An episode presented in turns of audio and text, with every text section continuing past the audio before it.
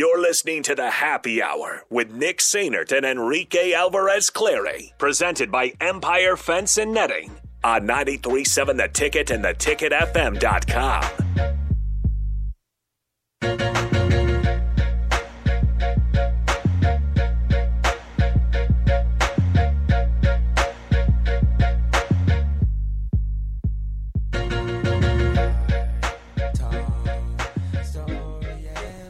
Welcome back into the happy hour 93.7 The Ticket, theticketfm.com. Nick and Rico hanging out with you guys. Shout out to Travis Hunter. Shout out to Travis Hunter because he, if you you'll remember, he was the number one overall player in the class last year, and Deion basically stole him from Florida State to Jackson State. Well, Travis Hunter entered the transfer portal, and there's a lot of thought this that he's not going to go with Deion to Colorado, Rico, and Yeah. which is which is interesting. But he posted a or he sent out a post today saying that he will announce where he's transferring to when his YouTube reaches 100,000 subscribers. And here's the deal. This is this is the game that you play. I mean, this is and it's going to work. It's gonna it's going to reach 100,000 subscribers. Maybe. He's at 74.6 thousand right now. I mean, So you need he needs 25,400 subscribers. look, hey, shout out to the kid, shout out to his game and and what he's trying to do. But honestly, I would laugh so hard if people started to unsubscribe. Yeah. Yeah. Because that's just I, man, that's just weird. I don't know. That's that's weird. Cuz that's like the the kids that uh they go, "Oh, who has the best fans? Gas me up to, you know, 10,000 followers on Instagram." It's Yep. like, no. Yeah. No, I'm not going to do that. Exactly. So it's interesting to think about. Um, here's here's unfortunately. I mean, Rico. Let's be honest. It's going to work, and the Yeah. more the more he's already at seventy five thousand. He's just got nine hundred thousand, or excuse me, nine hundred in the time that we started talking about this. Because I just refreshed the page, and I bet if I continue to refresh it, will It's impressive. he's just got another hundred. Goodness gracious. So I mean, like this this is interesting now. I guess it works. Um, that it, it's going to work. Should I do that? What do you have to announce? I don't know. I'll find something. I'm just gonna keep refreshing it to see how much longer it What takes. What should I announce? I don't know. I got nothing. I don't know.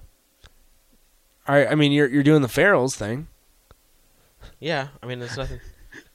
You got nothing to announce. If somebody, I'll, I'll this is announce- kind of disappointing. I'll announce who's sponsoring my boxing gloves. Who who's that? I don't know. I don't even know who sponsors boxing gloves, but I'll announce Farrell's? it. But I'll announce it. If you guys gas me up to seventeen hundred followers, I'll announce who's sponsoring my boxing gloves at Radio Rico As, AC. as as Rico says, I don't know who sponsors boxing gloves. yeah, we'll figure it out. We'll figure it out once I get there. You got you got time. You got time. 'cause yeah. I, it'll I take need forty nine followers. Hey, there you go. I'm, I, I finally shout out to Bill Bush. I finally eclipsed the thousand mark thanks to you. him. Look at you. And now we had today's tweet kind of blow up a little bit. Unfortunately, got some fan accounts. So I could have tweeted that out. You could have. Anybody could have. Anybody could have. Anybody could have. But all of a sudden, Nick's super popular. But here I am. Look at you. And who am I? Follow Chris Raff seven.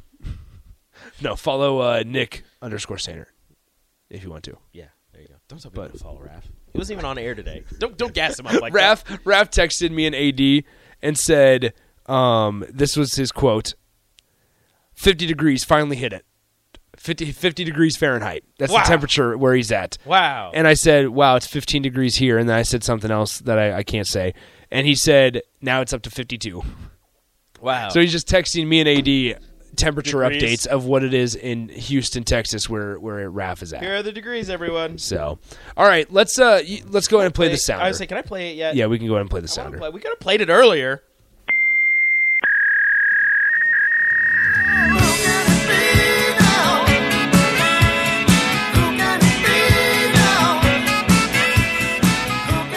Nebraska receives a commitment from uh, 2023 three-star linebacker from Oklahoma, Eric Fields, a six foot, 295 pound linebacker. Uh, once again, Nebraska without a full-time or without a publicly known linebackers coach, um, but they end up getting Eric Fields to commit today. Um, from Oklahoma. He's signed as well, so we're just waiting for that official word from the Nebraska Twitter account. I mean, which is web blank. There it is. Oh no, I'm just kidding. We got another one. Go ahead and hit the, hit the hit the hit the facts. Hit the facts. Hit the facts.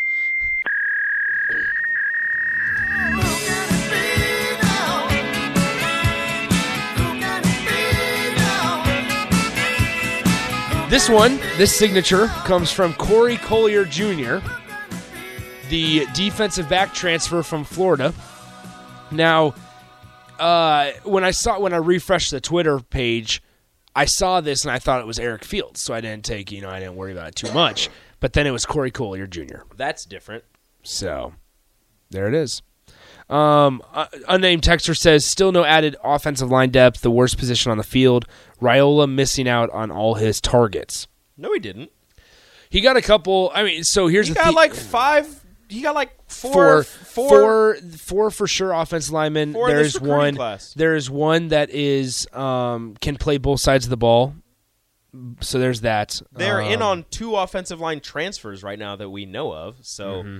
I don't think he missed on all of his targets. I, I don't even know if he missed on anybody so far.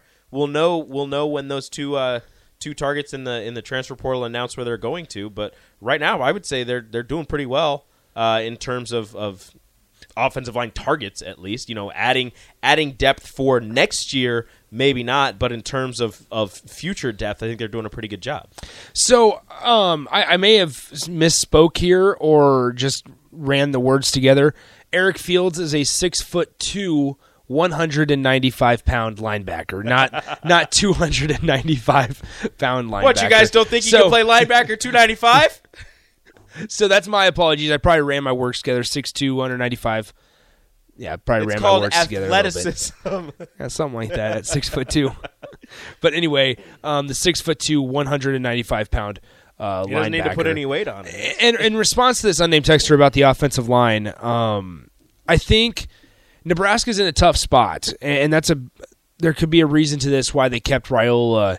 Um, in addition, number one, you need a little bit of continuity over the next couple years to build to build some rapport um, with Raiola. The offensive linemen got along with him really well. They they like Raiola number one, number two, and, and you're gonna. I mean, I'm gonna get pushback for that, but that's okay. Number two, uh, you yes, it's gonna be four freshmen from Nebraska who this unnamed texter says won't play in two years.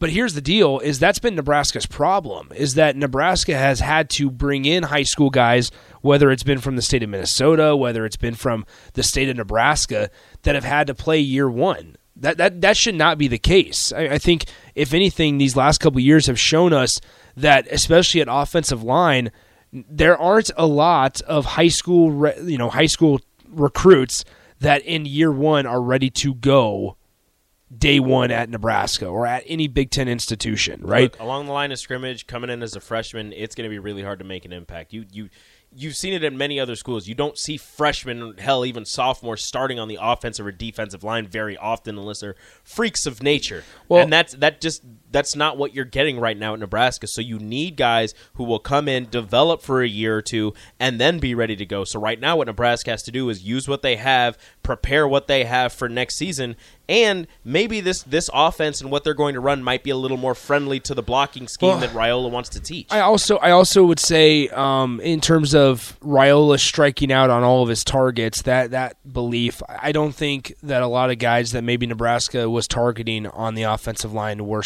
specifically Raiola's targets. Um, I think it's okay to say that. Number one, number two is with with Dylan Ry or not Dylan Donovan Raiola. Watch it. I know, I know, um, because I hate that narrative that he was brought onto the staff solely to recruit, um, recruit Dylan Raiola. I'm talking about. Uh, I think with Donovan Raiola, number, I just like I sit here and I get frustrated because the way that Nebraska's offensive line has has suffered and and been atrocious these last couple years. It's yes, you want instant impact, but you have to realize that Nebraska's not going to be able to get the number one offensive lineman in the country. They're not going to be able to go out and get a Tommy Brockermeyer or a uh, Kadyn Proctor. Like they're not going to be able to go get those guys. The the last offensive lineman, five star offensive lineman that Nebraska was in on was Foster Sarell, who ended up going to Stanford. Um, like way back when when Mike Riley was the coach here.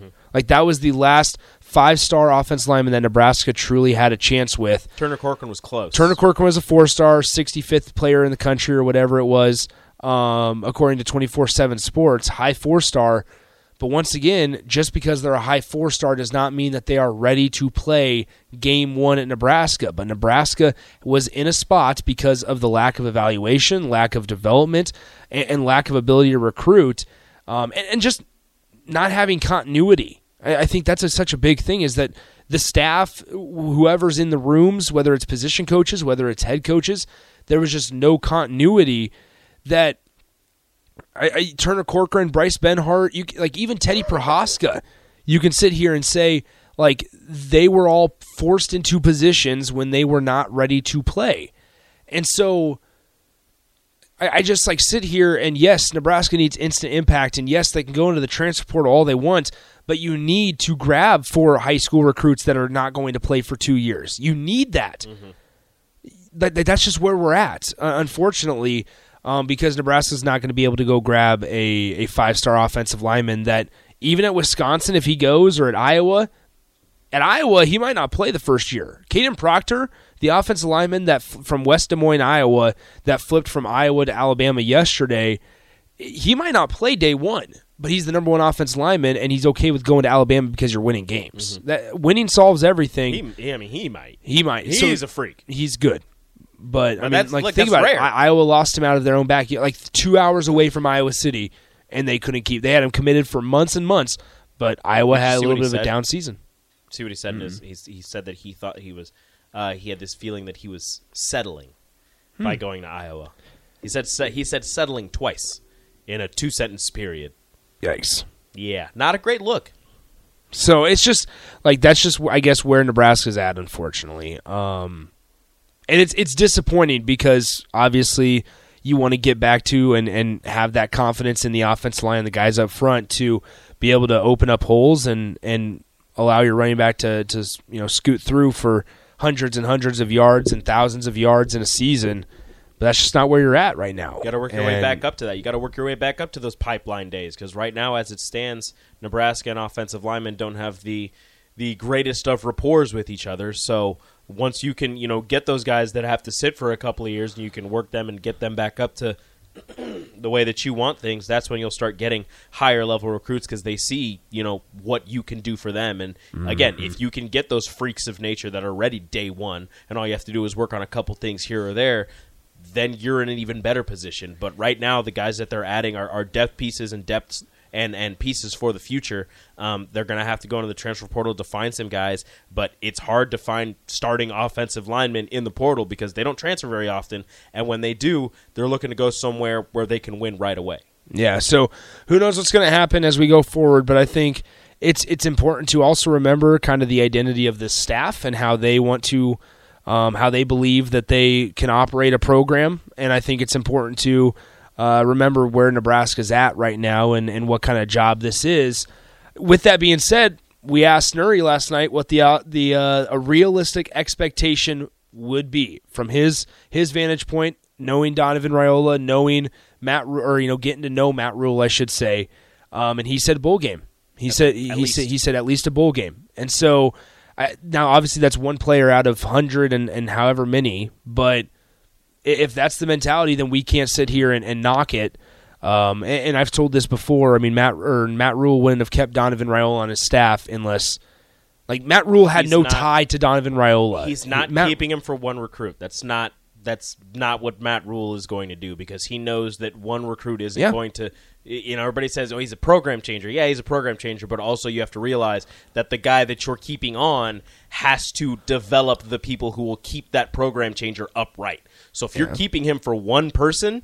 And then let's say the offensive line is, is underperforming it and you fire your offensive line coach. Well, he was the one that brought in that one person who's to say that guy doesn't leave. So I, I don't believe that Matt Rhule is that kind of coach where he would keep one guy on for one recruit. I think that he truly believes that Donovan Raiola can work in this system that they're going to instill, and I, I believe and, and know from uh, multiple people that Donovan Raiola is an extremely hard worker, and that's exactly what um, Matt Rhule has talked about. He wanted to get younger and he wanted to get hard workers on the coaching staff, and that's what he's doing. Yeah, Matt Rhule or uh, Donovan Raiola, one of the guys many times that would uh, turn on the lights at Memorial Stadium uh, over over the last couple months or so. Um, all right, let's go and get to break. I'm going to get out of here, make my way down to Memorial Stadium. Travis Hunter, up to seventy eight thousand subscribers. I he in in the last 15 minutes has gotten 4,500 subscribers on YouTube. Needs to get to 100k to uh, make his transfer commitment known. So I guess he's it's not working. going to Colorado, I don't think he is either. which is very funny. So we'll see what happens. All right, let's go ahead and get to break. Uh, we'll, Rico will wrap up the show coming up next on the uh, happy hour. You're listening to 93.7 The Ticket's coverage of early National Signing Day, sponsored by Live Hydration Spa. Download our app by searching 93.7 The Ticket in your app store to stay in touch and listen all day long wherever you are. More of the happy hour is next on 93.7 The Ticket and theticketfm.com.